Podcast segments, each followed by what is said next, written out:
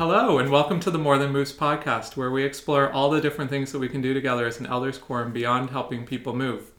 I'm here with Bishop Parker, Scott Parker, and he, in addition to being the bishop of our ward, is also uh, a member of our elders quorum within the ward as well.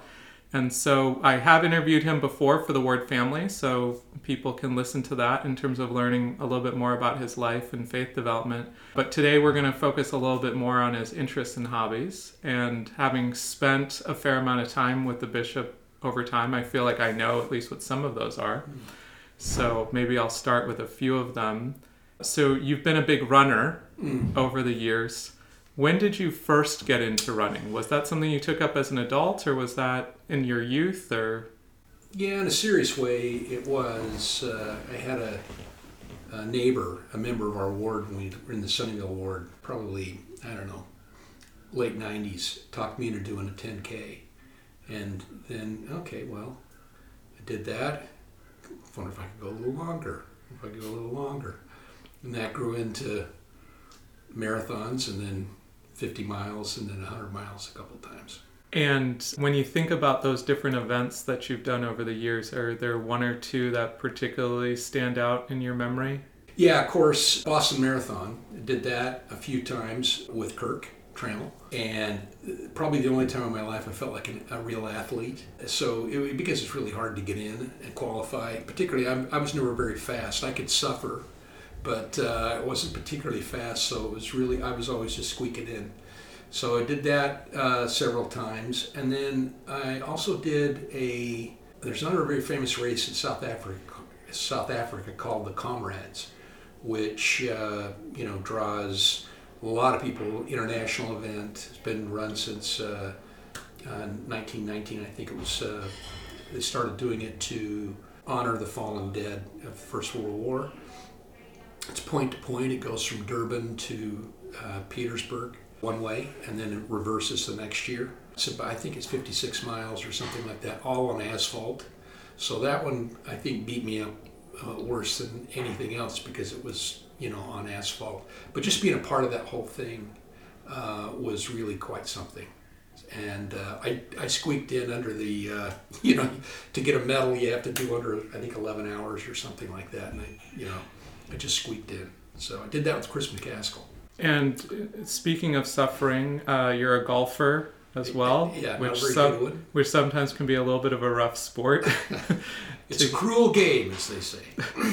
and so, at what point did you take up golf? I did that. I played a lot of tennis and golf when I was a kid. I played in my high school golf team, and then I pretty much gave it up. Uh, you know, life intrudes, and I have a son, my middle boy Jake, who took it up pretty seriously here. So two or three years ago, I took it back up as a way of having something to do with him.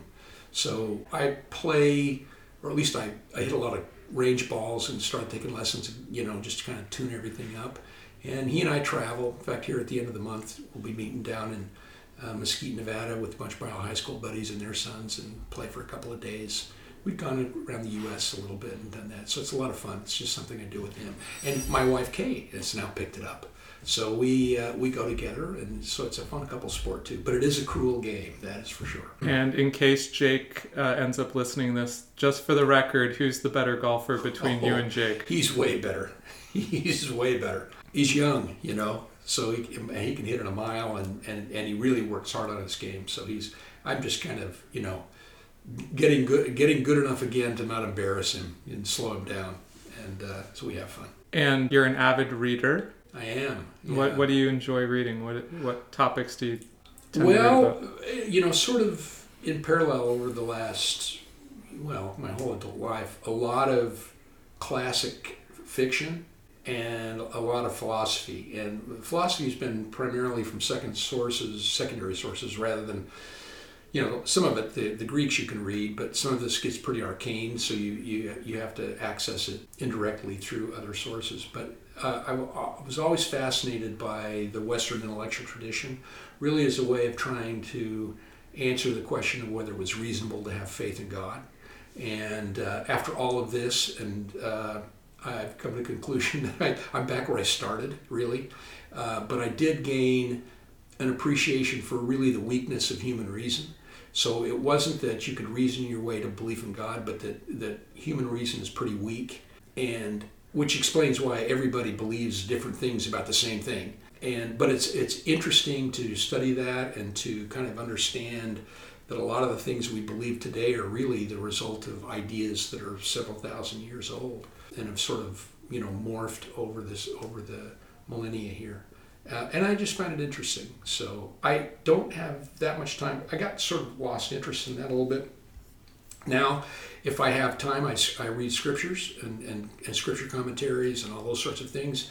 It's a bit of a twofer. I find it as interesting as classic fiction or philosophy, but I also feel spiritually edified. So I will just reach for. So I've set some goals, and I, I, you know I study quite a bit, and I just run out of minutes. After I'm released as, as bishop, I'll probably get back into reading more. But uh, right now, you know, I, I don't get done with the with the scriptures before I run out of time. And we've at least talked in other contexts about commentaries and the benefits of, mm. of using some of the commentaries as a companion to the scriptures. And so as you've either been going through the Old Testament or the Book of Mormon, other books of Scripture, mm. do you have certain commentaries that you particularly like or recommend? Yeah, there's for the Old Testament. I think it's particularly important because so much of it. I mean, it's really historic. It's a history of the Jewish people as well. So unless you really understand the historical context, a lot of what you read, particularly for someone like Isaiah, just doesn't make a lot of sense. I think if, if I could only have one for the Old Testament, it would be the Jewish Study Bible. It's uh, it's a good, very good translation, and you get basically a summary of 2,000 years of rabbinic tradition on their reading of, of these scriptures. And so I gain a lot of not only historical context, but just a different point of view on those scriptures. And then it also has a bunch of essays in the back that give you, you know, uh, 15 page essays on things like uh, the clothing that the high priest wore and what it meant, and, you know, also uh, important historical context around Cyrus or, or whatever. And I read all of those. So it's, uh, I would recommend everybody have that. The Book of Mormon is, when I was a, when I was a kid, we were just a strange sect that had this kind of goofy book. Now the Book of Mormon is starting to be studied as literature and by non-Mormon people, and also the scholarship around the Book of Mormon in our faith is getting so much better. We have brilliant people who are putting out a lot of really good stuff. And for me, my primary faith in the Book of Mormon has been so strengthened by reading these commentaries because you do what's called exegesis, you know, where you're you're studying this scripture and trying to apply it in your life and read it in a certain way that affects you and you can do exactly that same kind of work with the Book of Mormon that you do with the Bible. It stands up. You can't do that with any of these other books that were supposedly like it or whatever. Uh, it, it does the kind of work that Scripture does. There's, I could give you a whole list of great uh, tools for the Book of Mormon. The one I'm almost done with right now because I'm sneaking off and reading the Book of Mormon. I just finished studying, but I'm still going through these little commentaries. There's a dozen little books called Brief Theological Introduction to the Book of Mormon, put out by the Maxwell Institute. They're short and they cover collectively the entire Book of Mormon. I say short, they're 100 pages, but they're small pages. You can get through them in a few hours. But they're not commentaries. They're ways of reading to make you think about what those authors were trying to do. It's hard to explain you, I would recommend everybody go out and grab one of those. Any of them are great and you'll recognize a few of the names of the authors of those, or different authors for each one of those little 12 slim volumes. I'm writing a lot of notes out of those into my own scriptures, so those are those are really good. And I'll second the recommendation for the Jewish Study Bible. I, the the bishop turned me on to that, and I've actually been using that since the new year in my own study of the Old Testament, and it's been yeah. really helpful. Good stuff in that regard. So you drive a Corvette. Uh, it's a yeah bad habit I picked up from my dad. Yeah, yeah. So tell us more about uh, fast cars. So my dad was a very conservative farmer from central Utah, but he always had a he always had a fast car. He was the first guy to buy a Rocket 88 Oldsmobile in the 40s, you know, down there. So we, he always had a he always had a big motor, you know. And so anyway, I just sort of got this this this thing for sports cars. So uh, when I got back from my mission, he bought me a 280Z and never looked back. You know, so I had one. Of, that's probably the best car I've ever owned. I had a '65 convertible Mustang for a bunch of years, and then I started buying Corvettes in the late '90s, and uh, I'm on my third now, and. Uh, I, I, you know, I, I, I can't tell you why. I just love them. And have you ever done any driving on a track no, or no, anything like that? Just it's just all regular road yeah, driving and things. Yeah, they're just fun. You know, I I like sticks, convertibles. You know, every now and then, you know, you go on the on ramp, on ramp, and you jump on it. You know, but uh, I don't really. I'm, I'm pretty tame. You kind of inherited this, so to speak, yeah. from your dad. Has this passed on to the next generation as well, or not so much? No, no, no, no. They're all they all drive boring little boxy cars. But I can remember when I was a little boy going he, he, he bought this big Oldsmobile and we got up to the top of this hill out of this little town that we lived in and he got it going 120 miles an hour down this hill. It had a big smile on his face, you know. And I was probably five, probably not even seatbelted in, you know. And I mean, that's, you know, from that moment, I was doomed uh, to drive cars like that. They make no sense. and then I guess speaking of the next generation and or the one after that, you're now a grandfather. I am. So how's that been? So oh, I know you, I know you like to spend as much time as you can with grandkids. So. I, I do, and we started getting them a little late, and so I think that's made us appreciate them even more.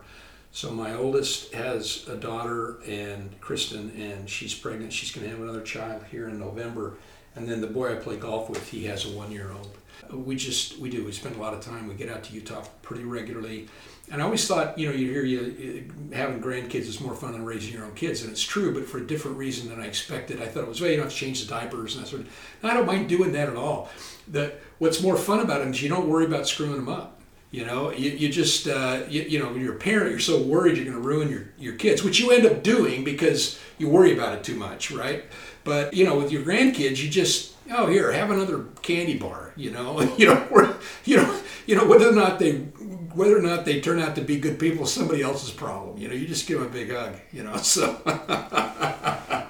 your day will come, Greg, and it is great. I can tell you. Yes, I am looking forward to it when that day comes. Hopefully, it won't be too too soon uh, with my yeah, boys, yeah, yeah, but you know, um, but I am looking forward to it. That mm. is for certain. Well, Scott, Bishop Parker, uh, it has been great to just sit down with you and talk to you about these things and so, for members of our quorum or our broader ward, if you're interested in whether it be running or golf or fast cars or uh, you know reading different types of books, particularly the scriptures, but other you know forms of reading as well, uh, comparing notes about being a grandparent. You know, there's there's a lot of different reasons to uh, come say hi to the bishop beyond even just you know kind of church related stuff. So thanks again for being a part of this and just everything that you do for our ward. Really appreciate it. It's fun. Thanks